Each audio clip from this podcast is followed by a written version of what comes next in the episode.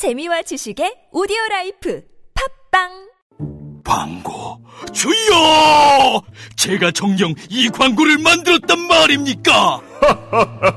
기특하도다. 팟빵과 TBS 앱을 통해 나가는 놀라운 팟캐스트 광고로구나. 김어준의 뉴스공장 955쇼 등 TBS 인기 팟캐스트의 광고를 리포트와 함께 광고주님께 바치나이다. 이제 인간계의 김 사장은 대박 날 일만 남았노라. TBS 팟캐스트 광고 문의는 에드골뱅이 팟빵닷컴이나 전화 02-6903-9261로 하시면 되나이다. 좋구나. 팟캐스트 광고.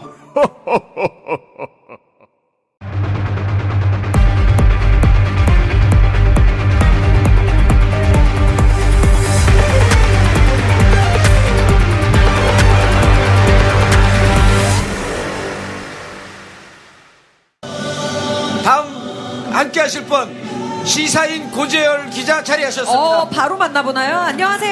네, 반갑습니다. 안녕하십니까. 어, 날씨가 춥네요. 네, 아, 이렇게 또 오늘 날씨도 춥다고 하는데 여기까지 발걸음 해 주셔서 먼저 감- 너무 감사드리고요. 아, 그런데 뭐 성탄절 이브를 가장 뜻깊게 보낼 수 있는 방법 중에 하나인 것 같습니다. 여기 예. 오는 것이. 고기자가 왜 나오는지 모르죠. 아. 지난주도 지난주도 나왔죠. 지지난주. 네, 나왔습니다. 아, 지지난주도 나왔는데 네. 제가 투쟁해갖고 출연료가 인상됐어요. 어, 정말요? 그러면 와. 어, 좋은 날에는 관계 없어. 아, 저도 투쟁 좀 아니, 해주세요. 저, 저도 투쟁 좀 해주세요. 아. 돈 얘기하니까 번쩍하네. 아, 저 다음 주에도 나오고 다다음 주에도 토요일에 예. 다 반납할 수 있습니다. 네. 알겠습니다. 여기 나오신 분들이 별로 관심은 없는데 어쨌든 정치 얘기를 좀 해야 되는데 네, 저도 여기에서 적합한 주제인가는 싶지만 그래도 어, 한번 짚고는 가야 될 것 같습니다. 그러니까요. 비박당이 창당도 하기 전에 20% 육박하고 있어요. 네, 도대체 그렇습니다. 누가 비박을 그렇게 지지하는 거예요? 지금 이제 어, 흔히 말하는 정치에서 컨벤션 효과가 나타나고 있죠. 컨벤션 효과. 네, 지금 예. 새누리당에서 이 비박이 분당을 하고 신당을 창당한다고 하니까 여론조사를 결과를 보면 지난주까지만 해도 어, 이 잔류 친박과 어, 그리고 비박 신당이 비등비등했었는데 이번 주 조사 결과를 보니까 어, 비박 신당 쪽으로 월등히 쏠리고 있는 양상이 나타났습니다. 지금 현재 어, 예. 이 지지율 2위 정당이 에, 가능합니다. 어, 이 추가 탈당을 할지 하게 되면 얼마나 하게 될지 많은 분들이 또 궁금해하고 계실 텐데 어떻게 생각하세요? 일단은 어, 다음 주 27일로 예정된 탈당 선언에 어느 정도 합류할지 일단 현재로서는 34명이 의견을 밝혔는데 34명. 예. 예. 그런데 지금 이, 어, 새로 선출 임명된 임, 임명진 비대위원장이나 어, 이런 예. 사람들이 좀 붙들기를 하고 있으니까 그것의 그 결과를 한번 지켜봐야 될 것 같고요. 예. 일단은 그 34명이라는 숫자가 있는데 어, 새누리당 내 비례대표이면서 탈당을 할 수 없는 입장에 탈당하게 되면 의원직을 사퇴 그, 그 네. 출당을 시켜줘야지 어, 그래야지 이제 의원직을 유지하면서 갈 수 있는 그렇죠. 런 입장의 사람들 7, 8명 좀 있습니다. 그래서 예. 일단은 현재 그룹핑된 그룹은 이 정도인데 여기에서 이제 흔히 말하는 플러스 알파로 만약에 반기문 유엔 사무총장이 아, 비박 신당과 어떤 보조를 같이 해서 예. 그러면은 충청권 의원들이 좀 합류할 여지가 있기 때문에 어, 그러면 더 규모가 어, 커질 수도 있다 이렇게 볼 수 있을 것 같습니다. 예, 근데 반기문 유엔 사무총장 그러면요 임기 끝났어요 이제. 네. 그렇죠 임기 끝났기 때문에 전 사무총장이나 아니면 반기문 어, 기름장원님 아, 그렇게 그렇네요. 얘기하셔야죠. 네. 네, 그렇네요, 네. 기름장어 좋아하세요? 네? 기름장어 좋아하세요? 기름이요? 기름장어. 기름 장어? 예. 자, 아니요, 안 좋아합니다. 여기 시사로 처음 해갖고 기름장어 누굴지 몰라요.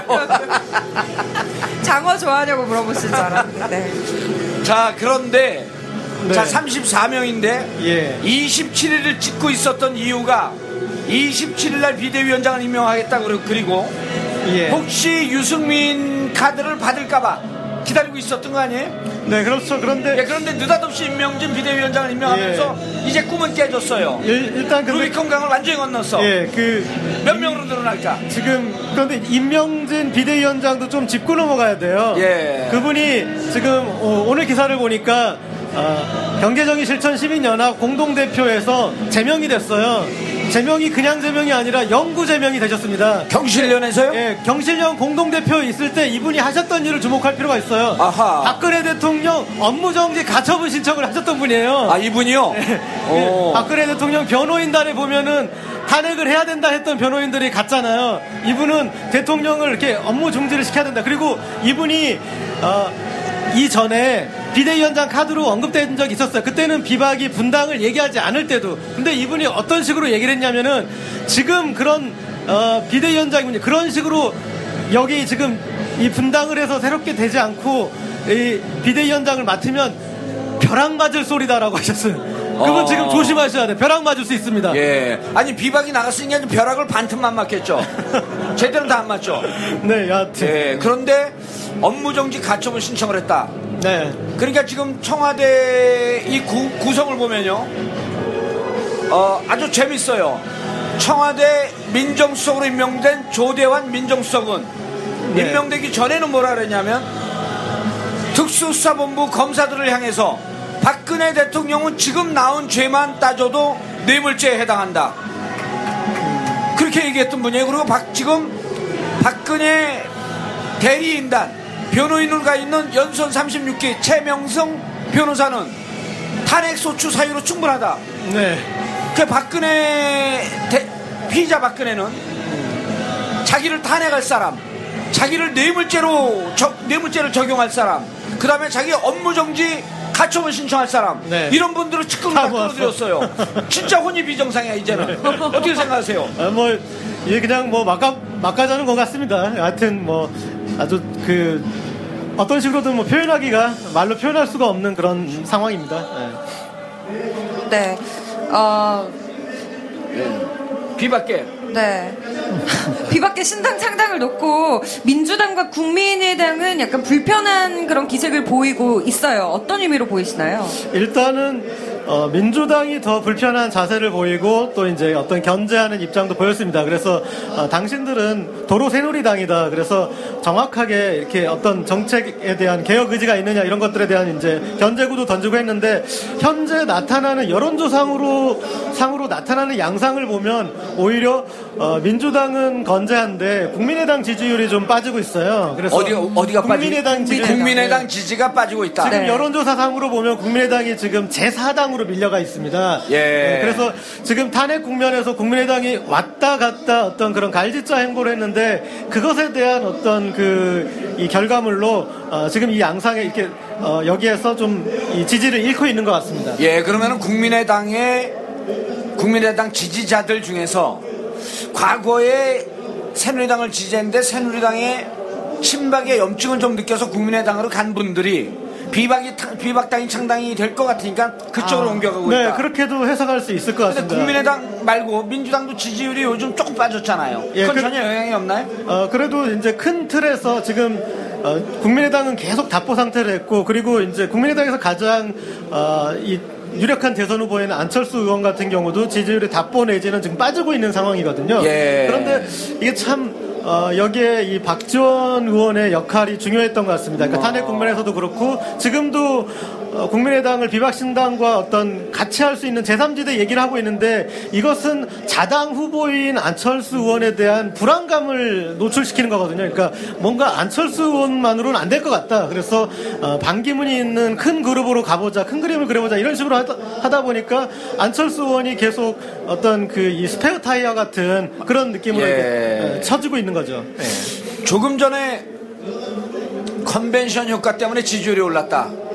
어, 우리 고재열 기자처럼 똑똑한 분들은 그런 말씀을 하면서 이해를 하지만 예. 저는 잘 이해를 못하거든요. 예. 이른바 음식점 개업할 때 사람들 몰리는 개업발. 개혁발, 예, 그 말이 그렇죠. 가장 예, 우리한테는 아. 적합한 표현인 것 같습니다. 개혁발입니다. 개혁발. 이제 이해되시죠? 아, 확실하게 이해가 그러면 되네요. 개업하는 집은 음식의 맛이 있든 없든 일단 무조건 가는 거야. 네. 그런 왜? 일단 열었으니까. 라이터 주니까요. 아.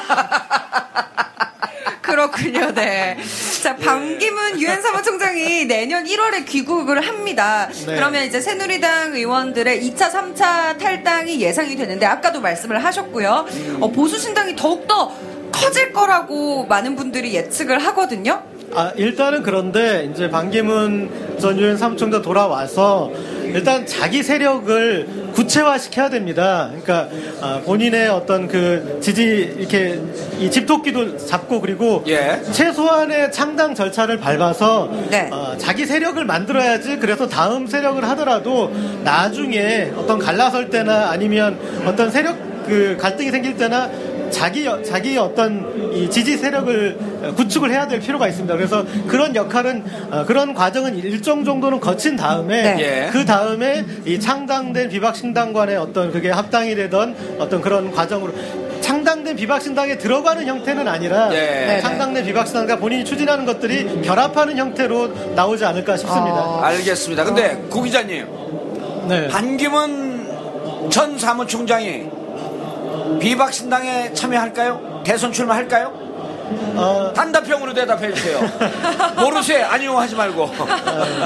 저는 어, 할 거라고 봅니다. 일단 이전에 그 고건전 총리와 비슷한 로드맵을 받고 있는데 예. 이 고건전 총리 같은 경우는 이 로드맵이 이렇게 꺾였죠. 어, 꺾어, 꺾여서 거긴 출발할 때 40% 치면서 네. 출발을 했어요. 그래서 지금 비슷한 양상인데 그러나 반기문 전 사무총장도 결코 쉽지는 않습니다. 아까 말씀드렸던 그 그룹이 과연 그러면 다 같이 결합을 해서 국민의당, 비박신당 어, 그리고 반기문을 추종하는 세력 이들이 다 결합을 해서 반기문을 어, 대선 후보로 추대해 줄 것인가 이것은 절대 그렇게 쉽게 있을 수 없는 결과고요. 그리고 어, 기존 있는 세력을 이 반기문 전 사무총장이 어, 이 굴러온 돌로 밀어내는 거는 절대 쉽지 않은 과정일 것 같습니다.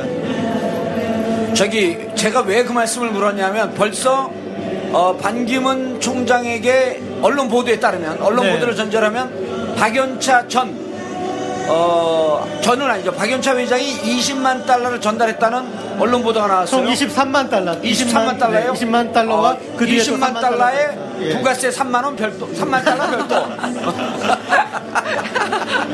자, 그러면 제가 이 말씀을 왜 묻냐면 반기문 총장이 대선 출마 여부가 나왔을 때 그 부인께서 이렇게 네. 얘기했다고 보도가 나왔어요.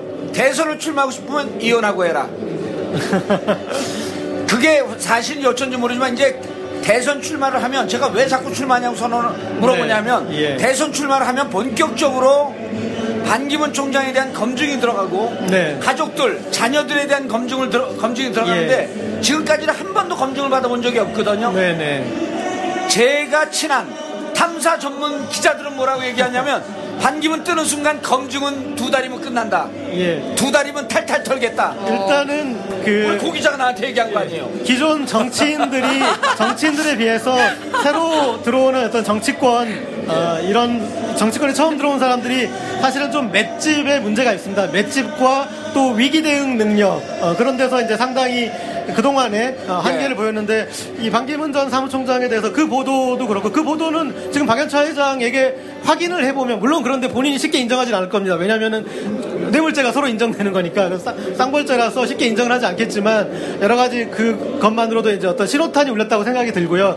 그리고 그동안 이제 어, 축적해 놨던 실탄들을 한번 어, 이 한번 이 당겨볼 타이밍이 된 것 같습니다. 예, 그런데 2009년 5월 노무현 대통령께서 서거하셨을 때 어, 반기문 총장에게 어, 노무현 대통령 참배를 해라, 조문을 해라 예, 라고 요구했는데 거절을 했어요. 네, 그리고 그럼 조문을 하기가 힘이 들면 조문 영상이라도 찍겠다 네. 하니까 그것도 거절했는데 반기문 사무총장이 되는데 노무현 대통령이 없는 정상 일정까지 만들면서 몇 개국을 돌면서 반기문 사무총장 되도록 너무나 잘 알려진 얘기죠. 지, 예. 지원했단 말이에요. 근데 네. 막상 노무현 대통령께서 돌아가시니까 조문도 하지 않고 조문 예. 영상도 하지 않고 2년이 지난 다음에야 아무에게도 연락하지 않고 조용히 봉하마을 네, 예, 조문을 하고 갔는데 그일 네. 때문에 며칠 전에 안희정 충남지사가 기본적으로 정치할 자격이 없다.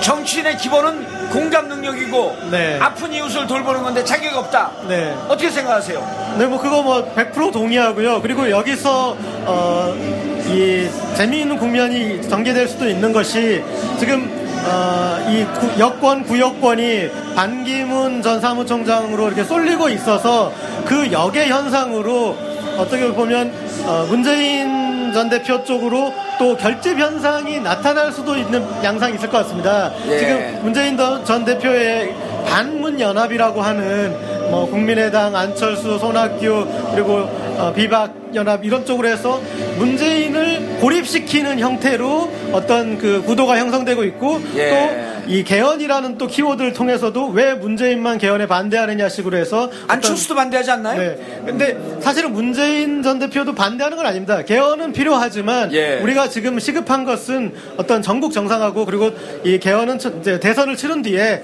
어떤 절차와 어떤 그 논의 과정을 거쳐서 진행돼야 된다 그런 입장인 거니까 예. 시기의 문제에 대해서 차이가 있는 건데 근데 어쨌든 그런 식으로 지금 몰아붙이고 있는 형국인데 여기에서 어떤 그 문재인 전 대표의 위상이 흔들리는 것에 대해서 많은 불안감을 가져서 거기에 대한 어떤 반작용으로 결집 양상도 어, 제가 생각했을 때는 나타날 수 있다고 봅니다. 예, 알겠습니다. 네. 그렇다면 이제 개헌을 좀 고리로 비박신당과 국민의당을 포함한 제3지대 형성이 가능할지 그리고 그 안에 또 반기문 전 사무총장이 그 안에 또 들어갈지 이런 것도 궁금하거든요. 아, 개헌을 고리로. 네. 어, 그런데 그 답변 들어가기 전에요. 네. 어, 개헌 주장하는 분들이 이런 얘기를 했어요. 거리의 민심은, 촛불의 민심은 개헌이다. 제가 넘어가기 전에, 질문 답변하기 전에 하나만 여쭤보겠습니다. 지금 여기 계신 분들 중에서 우리가 뭐 여기 계신 분들의 통계를 다 믿을, 이게 전체를 반영한다고 볼 수는 없지만 어쨌든 지금 여기 많이 오시지 않고 한 20만 명 오셨어요. 여기서 지금 우리가 촛불을 든, 예, 우리 20만 명 함수 한 번 듣고 가겠습니다. 예, 감사합니다. 죄송합니다. 19만 9,999명이었어요. 어, 여기 계신 분들 중에서 우리가 광화문에 나온 진짜 이유는 개헌을 바래서 나왔다라고 하는 분들 손 들어봐 주시기 바랍니다. 아니야. 빵 풀어. 예. 빵도 무슨 빵인 줄 아세요? 삼립빵. 아무도 없어요. 네. 그 개헌이라는 게 예전에 4.19 뒤에는 어떤 대- 제왕적 대통령제를 내 의원 내각제로 만들어야 된다는 어떤 국민적 합의가 확실하게 있었기 때문에 바로 그 뒤에 어떤 개헌이 이루어졌고 1987년 6월 항쟁 이후에도 어떤 직선제로 대통령을 뽑아야 된다라는 그런 국민적 요구에 합의가 있었기 때문에 바로 개헌이 연결되는데 예. 지금은 어떤 4년 중임으로 갈지 분권형 대통령제로 갈지 뭐 그런 것에 대한 합의가 없기 때문에 그렇죠. 이 지금 현재로서는 어떤 지금 그렇지 않아도 전국이 혼란스럽고 불안하고 국가가 어, 그런 상황에서 이 개헌으로 간다라는 것은 호도하는 어떤 그런 역할이기만 하고요. 그리고 개헌을 주목하 개헌을 목소리를 높이는 사람들은 사실은 지금 유심히 보시면 대선 주자로서 반열에 못 오르는 분들이 그러니까 박지원이든 어, 김무성이든 이런 이런 분들 뭐 이 김종인이든 공통적으로 이 대선에서는 본인이 뛸 수 없는 사람들 그래서 판을 흔들어서 본인이 역할을 하고 싶은 사람들이 예. 어, 지금 전국 흔들기 카드로 활용하고 있는 걸로 국민들은 그렇게 보시는 거죠. 예. 이런 거 아니에요. 우리 국민들이 다 민박을 하고 있는데 네. 느닷없이 듣보잡들이 나타나서 야 민박하지 말고 텐트 치자. 예. 그 국민들은 텐트 치기를 원한다. 아, 캠, 캠핑은 모여가지 마시죠. 제가 캠퍼로서 텐트는 아니 그러니까 텐트를 아니에요. 치자 그러고 예. 국민들이 텐트를 치기를 원한다 그러는데 그 텐트를 치자는 사람들은 어떤 사람은 사각 텐트를 치자 그러고 네. 어떤 사람은 원 텐트를 치자 그러고 예. 어떤 사람은 삼각 텐트를 치자 그러고 네. 빨간색 텐트, 노란색 텐트, 검은색 텐트 다 틀려요. 예, 예. 텐트에 대해서 통일도 안 했어. 그렇죠. 개헌그룹이 최소한 국민에게 개헌에 대해서? 강력하게 요구하려면 스스로 의견을 모은 정도까지는 얘기를 해야 됩니다. 그래서 이렇게 컨센서스가 모아졌는지 당신들이 대선 주자인데 이것에 대해서 하자는 거냐 말자는 거냐 이렇게 가야지. 그렇죠. 예. 지금은 어, 이 촛불이라는 거는 직접 민주정치의 변형된 형태입니다. 이렇게 광장에 모여서 200만이 모여서 국민이 우리 여의도 정치라는 간접 민주 정치를 신뢰하지 못하니까 촛불로 모여서 직접 민주 정치의 명령을 내리고 있는 거예요. 예. 그래서 그 지금까지 촛불이 이 걸어 들어온 행보를 보면은 이 여의도 정치가 하는 그런 꼼수가 마음에 들지 않는 겁니다. 그래서 이 국민들이 말하는 건 뭐냐면 정치인들, 당신들은 생각하지 마. 예. 우리가 시키는 대로 지금 탄핵을 하라고 하잖아. 이거래, 딴 걸 하지 마. 그렇게 해서 지금 탄핵까지 이루어지지 않았습니까? 네. 그럼 탄핵 이후에 가야 될 이 방향에 있어서도 국민들이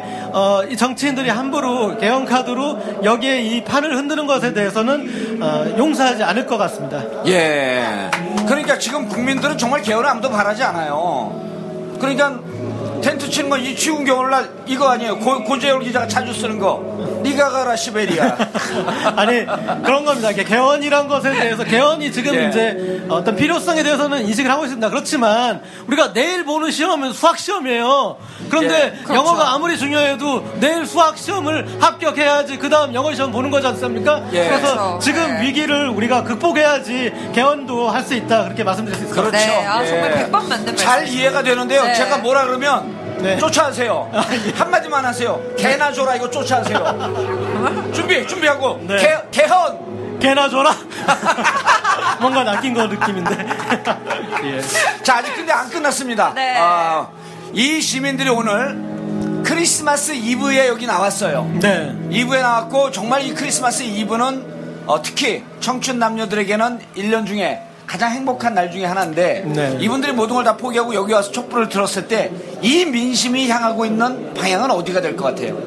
어, 일단 여기 오신 분들 지금은 크리스마스를 이브를 희생하는 느낌이 드실지도 모르겠지만 나중에 어, 평생 가장 기억에 남는 어떤 크리스마스 이브가 될 것 같고요. 그리고 어, 지금 이 민주당도 어, 새로 나오는 비박신당에 질문을 많이 던지더라고요. 그러니까 의제를. 어, 당신들은 그럼 이 세월호 특별법에 대해서 어떤 입장이냐, 사드기 사드 기지 배치에 어떻게 입장이냐? 그런 식으로 해서 의제 위주로 던지는데 지금 이 많은 촛불 에너지들은 제 생각에 어, 이를테면 100가지 의제 어, 그런 의제들을 박근혜 정부가 비정상화 시켰던 것들에 대해서 어, 여기 오면은 이 역에 내려서 여기까지 오시는 동안에 수많은 목소리를 듣지 않았습니까? 거기에 물론 박근혜 퇴진하라도 있지만 각자 지금 이 지난 4년 그리고 이명박 정부 5년 지난 9년 동안 뒤틀렸던 것들에 대한 바로 세우자는 목소리를 내고 있는데 그 통틀어서 바로 세우자는 어, 우리의 혼을 정상화시키자는 그런 목소리를 내고 있다고 그렇게 생각합니다. 예.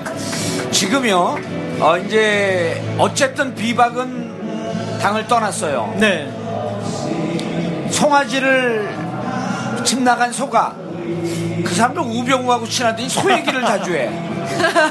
집 나간 소가 송아지를 나갔고 돌아올 것이다. 그러니까 새를 재산을 불려서 돌아올 것이다. 네. 라고 하면서 친박에서 기대를 하고 있는데 친박과 비박이 네. 대선을 앞두고 하나가 될 가능성이 있어요. 아, 대선 앞두고는 절대 없죠. 아, 대선을 절대? 예. 앞두고는 그것은 어떤 이 촛불 민심이 우리를 우롱한 것이 되는데 용서하지 않지 않겠습니까? 그래서 대선 앞두고는 없는데 대선 뒤에는 한쪽이 어, 대선 결과에 따라서 백기 투항할 수 있는 그런 가능성의 여지는 있을 것 같습니다. 그렇지만 대선 때까지는 어떤 그거는 국민을 우롱하는 처사기 때문에 그런 일은 있지 않을 것 같습니다.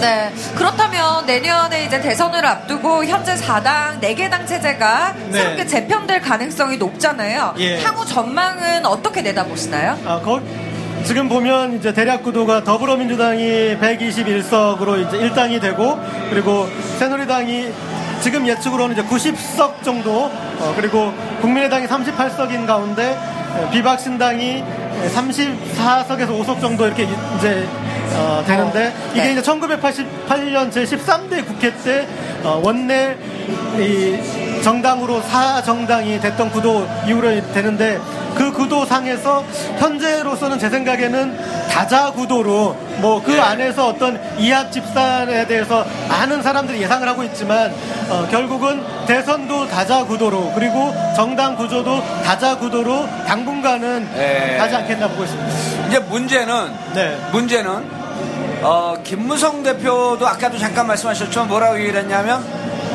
친박 친노를 빼고 중도 진영에서 네. 만나자. 예.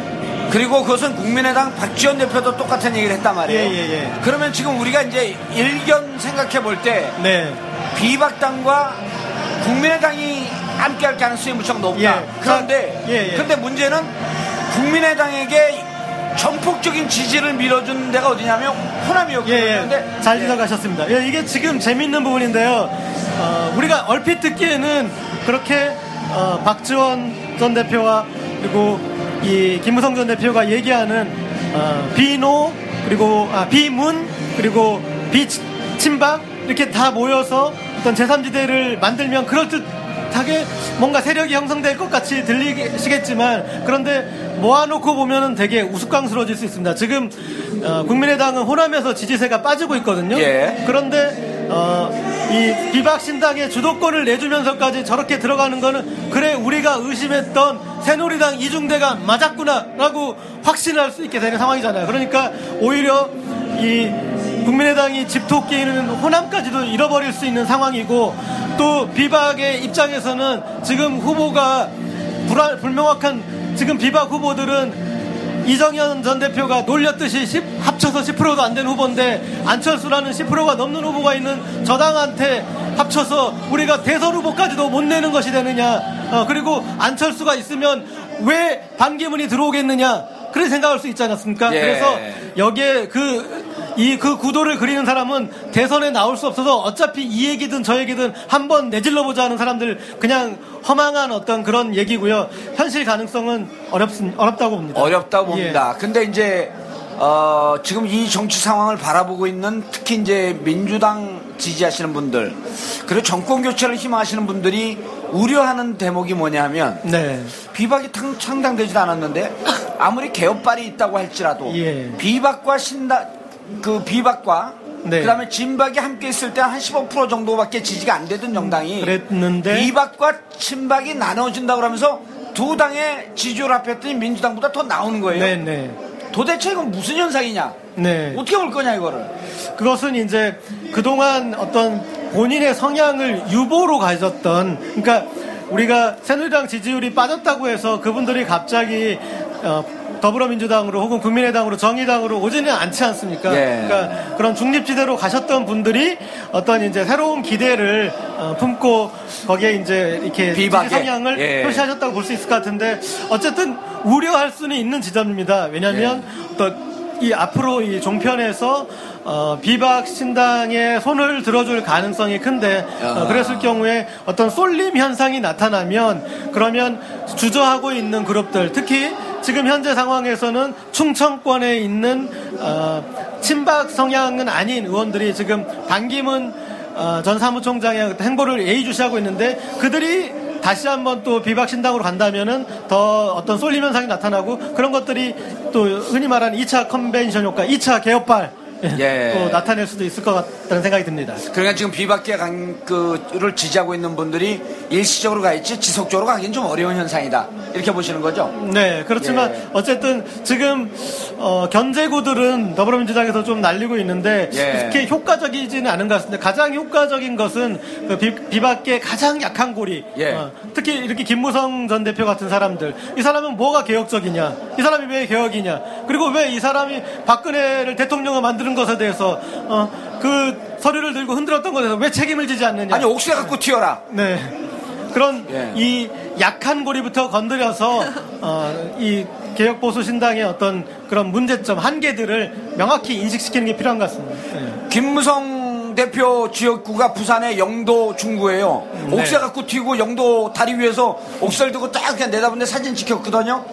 그때 김비호 위원장이 그 김무성 이상한 사람한테 억울하게 낙선했잖아요. 여기 지금 김비호 와 있어요. 손 한번 흔들어 주세요. 부산에서 오늘 자기 한번 소개해 줄까 하고 여기까지 왔습니다. 자, 지금까지 어, 고재열 시사인 기, 그 고재열 기자 모시고 어, 말씀 나눠보도록 하겠습니다. 고재열 기사님, 감사합니다. 네, 감사합니다. 감사합니다. 메리 크리스마스예요. 네, 감사합니다. 네, 날씨는 점점 더 어둑어둑해져 가고 있는데 이곳 광화문, 광화문 광장의 열기는 더욱더 뜨거워지는 것 같습니다. 자, 오늘 어, 거리에 나온 많은 분들은 박근혜 대통령 조기 퇴진, 어, 박근혜 대통령 법률 용어는 피의자 박근혜 씨입니다.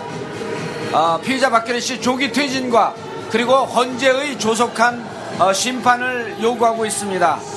어, 만 5시서부터 6시까지 본행사가 마치고 난 다음에 6시서부터 바로 헌법재판소 앞까지 행진도 어, 예정되어 있습니다. 어, 오늘 어, 헌법재판소는 지금 이 상황에 대해서 준비 심판 기일을 갖고 있는데 어떠한 모습을 보이고 있는지 자 오늘 노영희 변호사 모시고 헌재 관련된 말씀 들어보도록 하겠습니다. 노영희 네. 변호사님. 예, 메리 크리스마스입니다. 노영희입니다. 반갑습니다. 아니 메리 크리스마스라 그러면서 얼굴 표정은 화났어요. 왜 화났어요? 죄송합니다. 네. 메리 크리스마스예요, 변호사님. 네. 메리 크리스마스 하고 혼나긴 처음입니다. 그러니까 노무현 대통령하고는 무슨 가- 같은 네, 저희 노씨인가요? 같은 종씨입니다. 아 같은 종씨예요? 어, 예. 같은 노씨. 노태우 대통령하고는 그 본이 다르고요. 노무현 대통령 같습니다. 예. 예. 뭔가 질문을 하세요. 네. 어, 저 궁금한 거 있어요. 어, 이제 탄핵이 진행이 되는 과정에서 노 대통령, 그러니까 노무현 대통령님의 탄핵 때는 어, 준비 기일이 없었다고 들었거든요. 그렇죠. 바로 들어갔죠. 네, 바로 들어갔는데 이번에는 왜 준비 기일을 주는가에 대해서 좀 궁금합니다.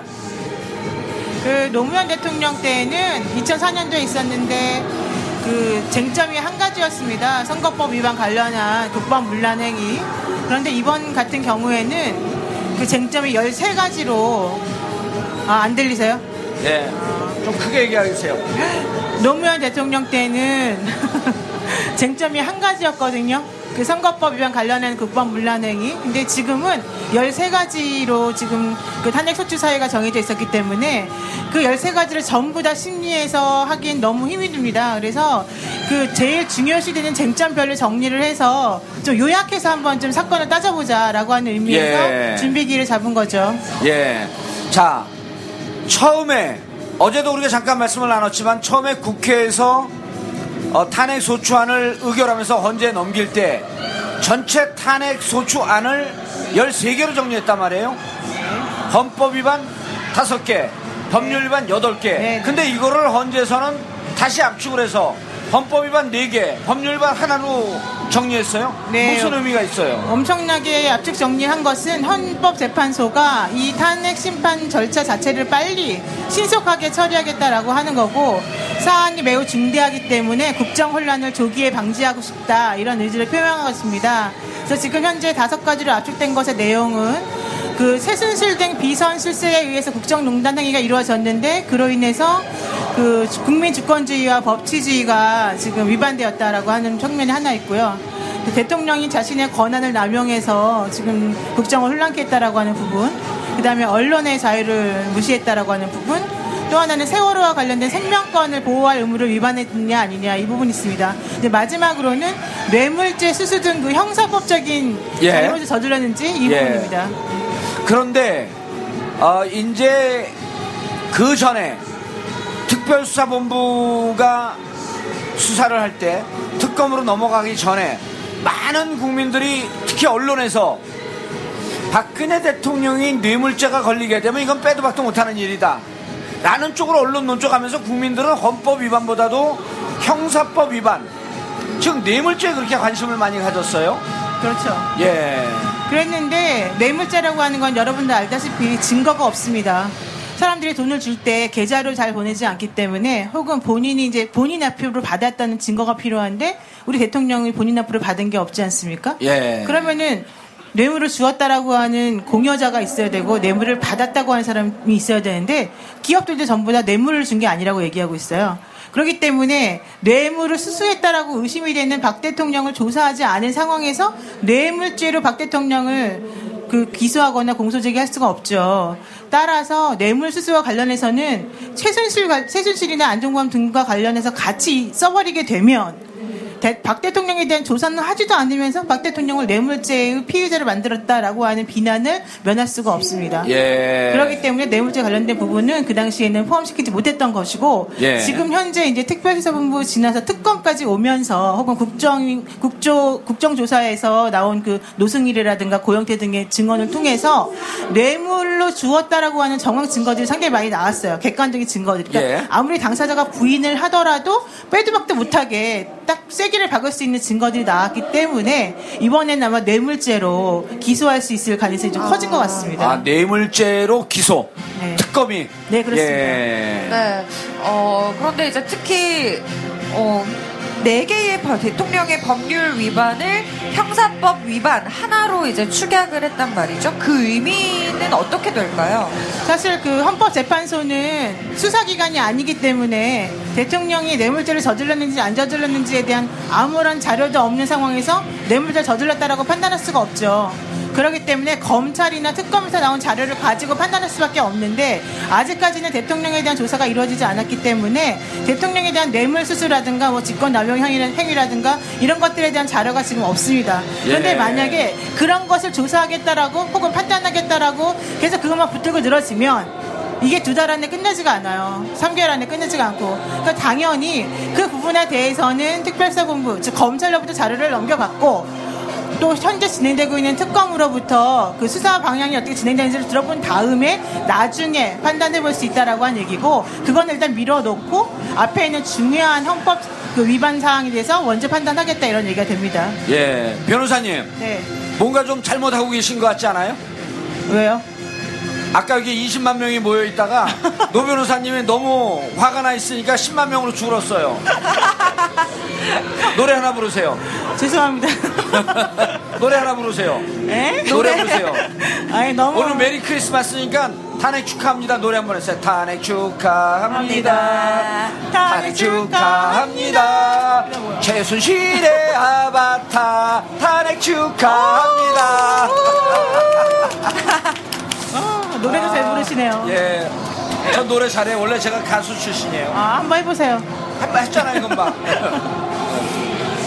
네. 자, 그런데 이제, 네, 네. 어, 이거를 좀 봐야 돼요. 지금 강일원 주심 재판관, 이정미, 그 다음에 신, 누구죠? 그, 그 준비, 준비 서면 맡은 세 분, 이진성. 이신성. 네. 이 세 분의 의지가 지금 보이나요? 어, 많이 보이죠. 27일 날 오후 2시에 2차 준비 심판이 들어가잖아요. 그렇죠. 뭐를 하나요, 그날은? 일단 어제 그 헌재에서는 검찰에 자료를 요청했거든요. 그리고 검찰에서 자료를 보내주겠다라고 얘기를 했습니다. 그런데 특검에서는 오늘 그 자료를 보내주지 않겠다라고 얘기를 했어요. 그렇기 때문에 이제 서중조사와 관련해서 쟁점 정리나 준비기일 절차가 마무리가 될지 여부가 사실은 매우 불분명해졌습니다. 왜냐하면 특검에서는 지금 현재 제일 중점을 두고 있는 것이 뇌물 수수와 관련된 부분하고 김기춘 우병우 수사인데 예. 만약에 특검에서 지금 현재 진행 중인 사건에 대해서 자료를 넘겨버리게 되면 그 자료가 다 어디로 넘어갑니까? 대통령에게 넘어간다는 거죠. 그러면 아직 확정되지 않은 모든 아하. 중요한 자료들이 대통령에게 넘어가기 때문에 특검에서 자료를 못 넘긴다라고 하는 거예요. 아, 왜? 헌재, 헌재에다 못 넘기겠다. 그렇죠. 왜냐하면 넘겨버리게 되는 순간 대통령이 아 나에 대한 증거가 뭐구나, 나에 대한 혐의가 뭐구나를 먼저 알게 되고 예. 결과론적으로는 빠져나갈 구멍을 만든다는 거죠. 그러니까 그렇게 하면 절대 안 되고 우리가 특검을 욕할 게 아니고 이게 전략적인 차원에서 안 된다라고 한 얘기. 다만 왜 그러면 검찰에서 왜 넘기느냐? 검찰의 그 특별수사본부의 자료는 이미 안정범이나 최순실이나 정호성들을 기소하면서 법원에 다 넘어갔습니다. 예. 그러니까 그런 자료들이 이미 나와 있는 거기 때문에 그 자료들을 넘겨줘도 괜찮습니다. 예. 다만 헌법재판소에 관련된 사람들은 그 자료를 직접 받아보지 못했다는 거기 때문에 이번에 달라고 하는 거거든요. 예. 그러니까 헌재에서 요구하는 자료들에 대해서 검찰은 제출한다고 하고 특검 못한다고 했어요. 그러면 27일 날 가장 중점적으로 해야 될 예. 것이 그러면 헌재 더 이상 요구를 하지 않을 것이냐, 계속 달라고 할 것이냐, 이걸 하나 결정해야 되고요. 예. 그 다음에 그 22일 날 있었던 것 중에 뭐가 있었냐면은 그 탄핵 소추단에서는 증인을 28명을 신청했습니다. 그리고 대통령 측에서는 증인을 세 명. 3명 을 예. 신청했고요. 증거를 3개 냈습니다. 근데 탄핵 국회 탄핵 소추단에서는 증거는 49개를 냈습니다. 예. 그러면 여러분들 보시기에 어때요? 증거도 너무 많고 증인도 너무 많죠. 증인 신문하면 시간 많이 걸리거든요. 1년 가죠. 그렇죠. 28명 다 하게 되면 언제 탄핵 결정합니까? 안 되잖아요. 그래서 일단은 공통되는 3명에 대해서 증인 신청을 받아준 것이고 서증 조사를 통해서 밝힐 수 있는 부분을 밝히고 거기에 나오지 않는 나머지 사람들에 대해서만 증인 신청을 할 건지 말 건지 결정하자. 이렇게 결정하는 거거든요. 예. 그래서 다음 주 화요일 되면 아마 그 윤곽이 드러날 것 같고요. 네. 앞으로 어떤 식으로 이 방향을 전개해 나갈 것 인지 가장 핵심되는 증거가 뭔지 이런 것들을 27일 날 마무리를 지을 예정이에요. 근데 헌재에서 어제 나온 발표에 의하면 연말 내에 준비 절차를 다 마무리 짓겠다라고 했어요. 예. 그래야지 1월 달하고 2월 달하고 이렇게 순차적으로 해서 한, 한 7, 8번 정도 심리가 이루어질 수 있거든요. 예. 근데 만약에 27일 날 준비 절차를 못 하고 한 번 더, 그러니까 마무리를 못 하고 한 번 더 하게 되면 기일이 그만큼 늦어지게 됩니다. 그러면 결과적으로 여러분들이 매 주마다 나오는 게 또 늘어나게 된다는 얘기가 되는 아하. 거죠. 그러면 이번에 27일 오후 2시 준비 2차 준비 골차를 마, 마지막으로 더 이상 안 할 것 같다. 그러니까 제가 봤을 때는 안 하는 게 이제 신속한 절차를 진행하는 측면에서 매우 좋은데 그렇다면 27일 날 많은 거를 포기해야 되는 건 아니냐 예. 입증과 관련해서 그런 예. 문제가 생겨서 그건 아마 그 대리인들끼리 아마 좀 절충을 하거나 전략을 세워서 해결할 것 같습니다. 네, 알겠습니다. 정리하겠습니다. 헌재에서 특검에다가 자료 요청을 했는데 네. 어, 특검은 자료 제출하지 않겠다. 네. 그러나 다만 검찰 특사, 특- 특별수사본부는 자료를 다 넘겼다. 네. 특검에서 자료를 넘기지 않는 것은 헌재에 자료가 가게 되면 박근혜 대리인들에게 자료가 넘어가기 때문에 그렇죠. 박근혜 측에서 특검의 전략을 미리 알 수 있기 때문에 노출시키지 않기 위해서 그렇죠. 안 넘겼다. 네, 네. 그리고 27일은 증인은 어디까지 할 것인지 그렇죠. 증거 자료는 어디까지 할 것인지 최종 결정하는 준비 심리가 될 것이고 그렇죠. 만약 안 돼도 어쨌든 헌재는 연말 안에 끝내기로 했기 때문에 주- 심판 기일을 빨리 가기 위해서 연말 안에는 준비 심판 기일을 다 끝날 것 같다. 끝내려고 노력할 것이다 라고 예. 하는 거고요. 지금 특검 관련해서 한마디 더 드리면 네. 오전에 김종 전 차관을 소환 조사해서 지금 조사하고 있고 예. 오후에 최순실을 조사하고 있는데 이 사람들을 불러서 조사하는 게 뇌물죄와 관련된 부분하고 최태민으로부터 형성된 재산이 지금 현재 어떻게까지 불어나 있는지 그 재산이 과연 박근혜 대통령의 재산하고 섞여져 있는 건 아닌지 이런 걸 밝히려고 지금 하는 부분 이거든요. 그런데 여기에 플러스 한 명이 더 지금 조사받고 있습니다. 그게 누구냐면 조여옥 대위입니다. 여러분들 간호장교 아시죠? 네. 그 사람이 사실 위증을 많이 했기 때문에 뭐 프로포폴이니 뭐니 여러 가지 문제가 있는데 그 사람에 대해서 청문회에서 여러분 되게 답답하셨잖아요.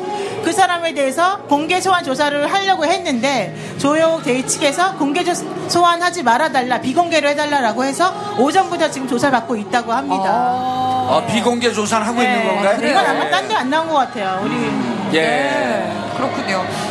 좀 조사가 잘 진행이 됐으면 좋겠네요. 네. 네. 어, 헌재가 이제 탄핵 이유 중 하나였던 세월호 7시간의 문제에 대해서 대통령에게 직접 좀 상세히 낱낱이 밝혀달라고 요구를 했잖아요. 어떤 의미인가요, 이건?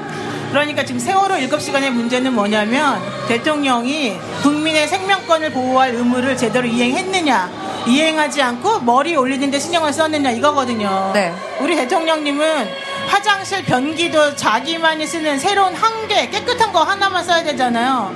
또 화장대 같은 경우에도 화장대의 얼굴이 자기만 비춰야 되는 거예요. 뒤에 아무것도 나오면 안 되고 이런 식으로 약간 좀 약간 독특한 그런 그 미용과 관련된 가치관을 가지고 있는데 혹시 이 세월호 7시간 동안에도 그런 걸 하느라고 우리 국민들의 생명을 혹시 부인하거나 무시한 건 아닌지를 밝혀야 그, 그 부분이 되는 그 생명권 위반을 했는지 안 했는지를 알 수 있는 건데 문제는 뭐였냐면 계속해서 대통령한테 밝히라고 하니까 안 밝히고 있다가 이거 너 이거 했냐? 그러면 아니다. 저거 했냐? 그러면 아니다. 이런 식으로 나왔잖아요. 그래서 대통령 소추위원단에서 내세운 소추 의결서에는 세월호 7시간 관련돼서 어떠한 문제가 있는지가 제대로 적시되지 않았어요. 아하. 그러면 그게 청구를 하는 사람이 입증을 해야 되는 부분인데 제대로 적시가 안 돼 있으니까 그걸 제대로 판단을 못하고 그러면 예. 입증을 못하기 때문에 결과론적으로는 그 부분에 대해서는 빠지게 되는 거예요 혐의 사실이 그래서 헌재에서는 이걸 밝혀라 생명권하고 가장 직결되는 부분이지 않느냐 특별히 네가 그날 일을 기억하지 못한다는 게 말이 안 된다 정확히 밝혀라라고 했고 네. 그래서 대통령 변호인단에 있는 이중환 변호사가 밝히겠다 라고 했습니다. 그리고 그 이후에 언론에서 기자하고 인터뷰도 했었는데요. 그 내용을 들어보면 그동안 본인들이 밝혔던 뭐 10시에 보고가 들어갔고 뭐 그다음에 보고 들어가 이런 내용들을 다 짜깁기 해서 대통령이 그날 무엇을 했는지를 적어서 내겠다는 거예요. 근데 이제 한번 들어보고 정말로 그게 타당한지 타당하지 않은지를 제대로 판단해 볼 수 있을 것 같습니다. 그러니까 이런 거 아니에요. 이제까지 그 다섯 시간, 일곱 시간 동안의 행적이 국회에서 물었을 때 대체로 정확하게 시간대를 정하면서 서면 보고 받았다. 네. 유선 보고 받았다. 네. 그 받고서 대응한 거는 안 나왔단 말이에요. 그렇죠. 그러니까 무엇을 했다라고 밝히려면 네. 유선으로 김장수가 뭐 자전거 타고 다니고 누가 그 자기, 자기 자전거 타고 다니는 거 물어봤어요? 그렇죠. 자전거 타고 다니면서 뭐 대통령 찾으, 찾으, 찾으러 다녔다는데 그러한 방증적 자료 말고 그렇죠. 럼 대통령은 국민의 생명을 지키기 위해서 무엇을 했느냐라고 지시한 내용이 있어야 될 거 아니에요? 그렇습니다. 바로 그건데 대통령이 다- 자전거 잘 탑니까? 예? 대통령이 자전거 잘 타요? 그건 모르죠. 이게 올림머리가 내려갈까봐 자전거 안 탈거 아니에요? 그러니까 모르잖아요. 그러니까 그날 대통령이 예. 무엇을 했는지를 아무도 몰라요. 아직까지도. 그러니까 우리 그, 관- 그 관계 부처에서 보고한 거 말고 이 보고를 받고 대통령은 무엇을 했느냐? 바로 그겁니다. 예를 들어서 머리 올림머리 하고 있을 때 맹 하고 이렇게 있든지 아니면 지금 배를 찾기 위해서 아이들 구조하기 위해서 무엇을 하라고 지시를 했는지도 지금 그 85분 시간조차도 안 나온 거거든요. 네, 맞습니다. 그러니까 이중환 변호사가 밝히겠다라고 하는 것은 이럴 거 아니에요. 밝히려고 노력해봤더니 한 게 아무것도 없습니다. 탄핵해 주세요. 탄핵을 정말 해야 될 것 같아요. 왜냐하면 올린 머리 여러분들 아시지만 오래- 머리 오래 걸려요. 보통 2시간 걸리고 빨리 하면 1시간 반 정도 걸리는데 대통령은 20분 걸렸다고 얘기를 하고 있어요. 근데 사실은 그 들어갔던 미용사들은 85분 동안 있었잖아요. 그것부터가 벌써 석연치가 않은데 네가 무엇을 했냐고 물어보면 난 무엇을 했다고 대답을 해야 되는데 무엇을 했냐 그러면 아무 말도 안 하고 있다는 게 바로 문제였거든요. 그렇죠. 근데 네. 이번에 그 대통령 변호인단들이 얼마나 효율적으로 잘 대처할 것 같지가 않아요. 솔직히 말씀드리면 예. 아마 답이 나오면 여러 가지로 좀 문제가 있을 것 같은데 한번 그거는 답을 들어보고 난 다음에 다시 얘기를 해야 될 것 같습니다. 예. 다시 불러주세요 그때. 네. 네. 예. 어, 그, 그 일곱 시간의 행적을 밝힐 수 있는 가장 빠른 방법은 박 대통령이 이제 어, 재판에 출석을 하는 거일 텐데요. 국회 탄핵 소추단에서도 현재 헌 재에 이박 대통령 출석 명령을 요청한 상태입니다. 박 대통령이 헌재 심판정에 나설 만한 어, 좀 가능성이 있을까요? 어떻게 네. 생각하세요? 일단- 헌재에 네. 출석할 가능성. 네. 근데 헌재에서 출석하면서 이렇게 출석 요구를 할 수 없나요? 올림머리 하지 말고 나와라. 꼴 보기 싫다. 네, 일단 30만 분 모셨습니다. 예. 아, 네. 아, 30만 원. 어우, 들었어. 어, 그 제가 아까. 그 부분 정확히 말씀드릴게요. 아까 상처받았어요. 제가. 왜요? 저보고 뭐 10만 명이 줄어들었다 그래가지고 상처받았어요. 아니, 노 변호사님 노래 또 한 번 하니까 오잖아. 노래 또 한 번 더 하세요. 축하합니다. 네, 일단 그거 먼저 말씀드리면요. 네. 그 헌법재판소 심판규칙 17조에 의하면 그 재판부에서 무언가를 확인하기 위해서는 당사자의 출석을 요구할 수 있다 이렇게 되어 있습니다. 예. 그런데 증인도 출석할 수 있다 이렇게 되어 있거든요. 근데 증인이 출석하지 않는 경우에는 과태료 같은 거를 부과할 수 있어요. 형사소송법을 원용해서 그렇지만 당사자 본인이 헌재에 나오지 않는다고 해서 처벌할 수 있는 조항이 없어요. 그래서 그 이중환 변호사 같은 대통령 그 측의 변호인단에서는 뭐라고 말했냐면 대통령을 부를 수 있는 근거 규정이 없다 이렇게 주장을 한 거였어요. 예. 근데 그건 사실 명시적인 규정이 있기 때문에 규정이 없다는 말 자체는 말이 안 되는 것이고 네. 다만 그렇게 안 나왔다고 하더라도 그 사람을 강제적으로 나오게 할 수 있는 방법이 없다. 이제 이런 의미가 되는 거죠. 부를 수 있는 근거가 없는 게 아니라 부를 수 있는데. 그렇죠. 안 나올 때 강제 소환할 근거가 없다. 그렇죠. 그러면 헌재에서 청와대로 들어가서 그러면은 한번 해볼 수 있을까요? 잘 모르겠는데요. 아마 청와대에서 맞겠죠. 우리가 간다 그래도. 예. 요점은 뭐냐면 본인이 의지가 없다는 거고요. 음. 근데 그게 바로 대통령과 청와대가 보여준 이중적 태도라는 거죠. 왜냐하면 그런데, 아 그런데 예를 들어서 지금 네 개 헌법 위반 네 개 사유 중에 하나 아니에요. 그리고 네. 그것은 네 개 사유 중에 하나인데 이것은 전문에도 국민의 안전에 얘기가 나와 있고 그렇죠. 헌법 10조에도 국민의 생명권에 대한 얘기가 나와 있고 네. 그다음 대법원 판례도 국민의 생명권을 대단히 중시하고 있는데 네. 이 부분에 대해서 해명이 없으면 이건 탄핵이다. 네. 그러면 오히려 네. 박근혜 대통령 입장이나 변- 대리인단 입장에서는 적극적으로 이 부분에 대해서 밝히려고 노력을 해야 되지 않아요? 맞습니다. 바로 그렇게 해야 되는데 우리는 이제 입증 책임의 문제를 지금 여기서 논하지 않을 수가 없는데 예. 입증 책임이라고 하는 거는 주장하는 자가 증거를 들이대라 이거거든요. 그렇죠. 주장하는 자가 누구예요? 국회 탄핵 소추 관련된 사람들이죠. 대통령은 그냥 피의 청구자란 말이죠. 주장하는 자가 아니라고 주장을 할 겁니다. 그러면 국회와 관련된 사람, 이번에 탄핵수처 관련해서 의결을 냈던 사람들이 증거를 갖다 내야 되는데 그 증거가 누구한테 있어요? 박 대통령에게 있잖아요. 우리는 안 갖고 있는 증거를 갖다 대라고 하니 답답한 노릇이죠. 그러니까 이 경우에서는 대통령이 적극적으로 소명을 해주는 게 맞죠. 그런데 대통령은 우리 이번에 헌재 답변서 냈을 때 뭐라고 했냐면은 나를 조사하지도 않고 탄핵을 시키는 게 말이 되느냐. 나는 소명할 기회도 없었다라고 얘기했단 말이죠. 자기가 그 검찰 조사를 거부한 거 아니에요? 자기가 안 받아놓고 예. 그래놓고 이번에 그럼 나와서 그러면 조사할 테니까 소명해라 그랬더니 안 나온다고 사실 의견을 밝혔어요. 청와대는 입장을 밝혔습니다. 안 나가겠다고. 안 나가겠다. 이게 무슨 말이에요 도대체가 모순적이잖아요. 예. 그러니까 이런 것만 보더라도 조금 말이 안 되는 거죠. 무슨 말이 아니라 크리스마스 이브의 막걸리입니다. 말인지 막걸리인지. 아 정말. 네.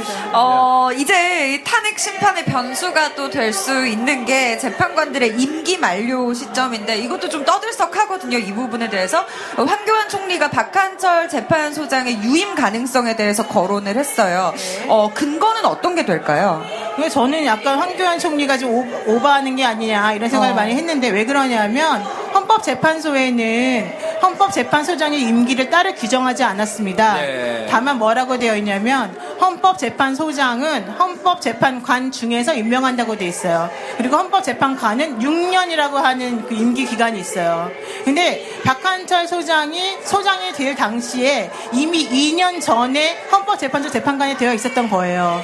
그러면 박한철 헌법재판소장은 4년 있으면은 헌법재판관 자리에서 물러나야 되는 거죠. 네. 그러면 당연히 다른 규정이 필요가 없이 헌법재판관 중에서 헌법소장이 돼야 되는 거니까 박한철 소장은 4년만 하고 나면 물러나야 되는 거고 예. 그래서 그때 당시 인사청문회 할 때 소장이 뭐라고 말했냐면 나는 남은 임기 동안만 헌법재판소장을 하겠다라고 본인이 밝혔습니다.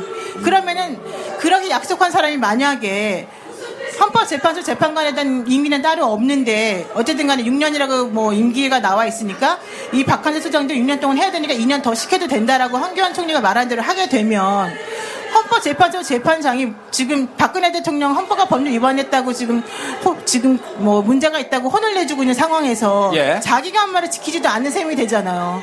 그런 사람으로부터 어떻게 결정을 받겠습니까? 그러니까 그건 제가 봤을 때 좀 말이 안 되는 것 같아요. 예. 자, 원초적 질문 다시 들어갑니다.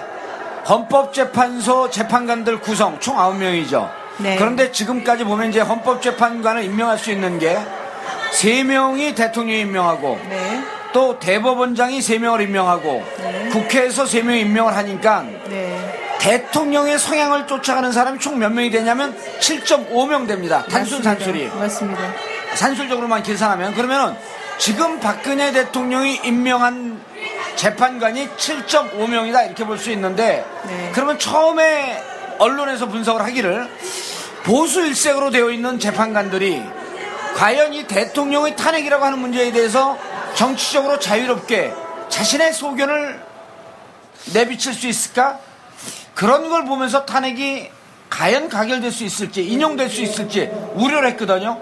그런데 또 지금 진행되는 걸 보면 네. 진보적이고 중도적인 성향의 분들이 세명인데 현재 전체적인 흐름을 보면은 가급적 빨리 인용하는 쪽으로 가결되는 쪽으로 가고 있는 것 같아요. 네. 처음에 의- 우려와 지금의 진행과 조금 바, 그 흐름이 바뀌었어요. 네. 어떻게 너무- 봐야 됩니까? 너무 자연스러운 일이라고 생각하고 그건 아마 국민들이 이렇게 원하고 있다는 것을 헌법재판관들이 잘 알고 있기 때문에 그런 것 같고요. 지금 그 주심 재판관이 강일원 재판관이거든요. 강일원 재판관은 중립 성향의 재판관입니다.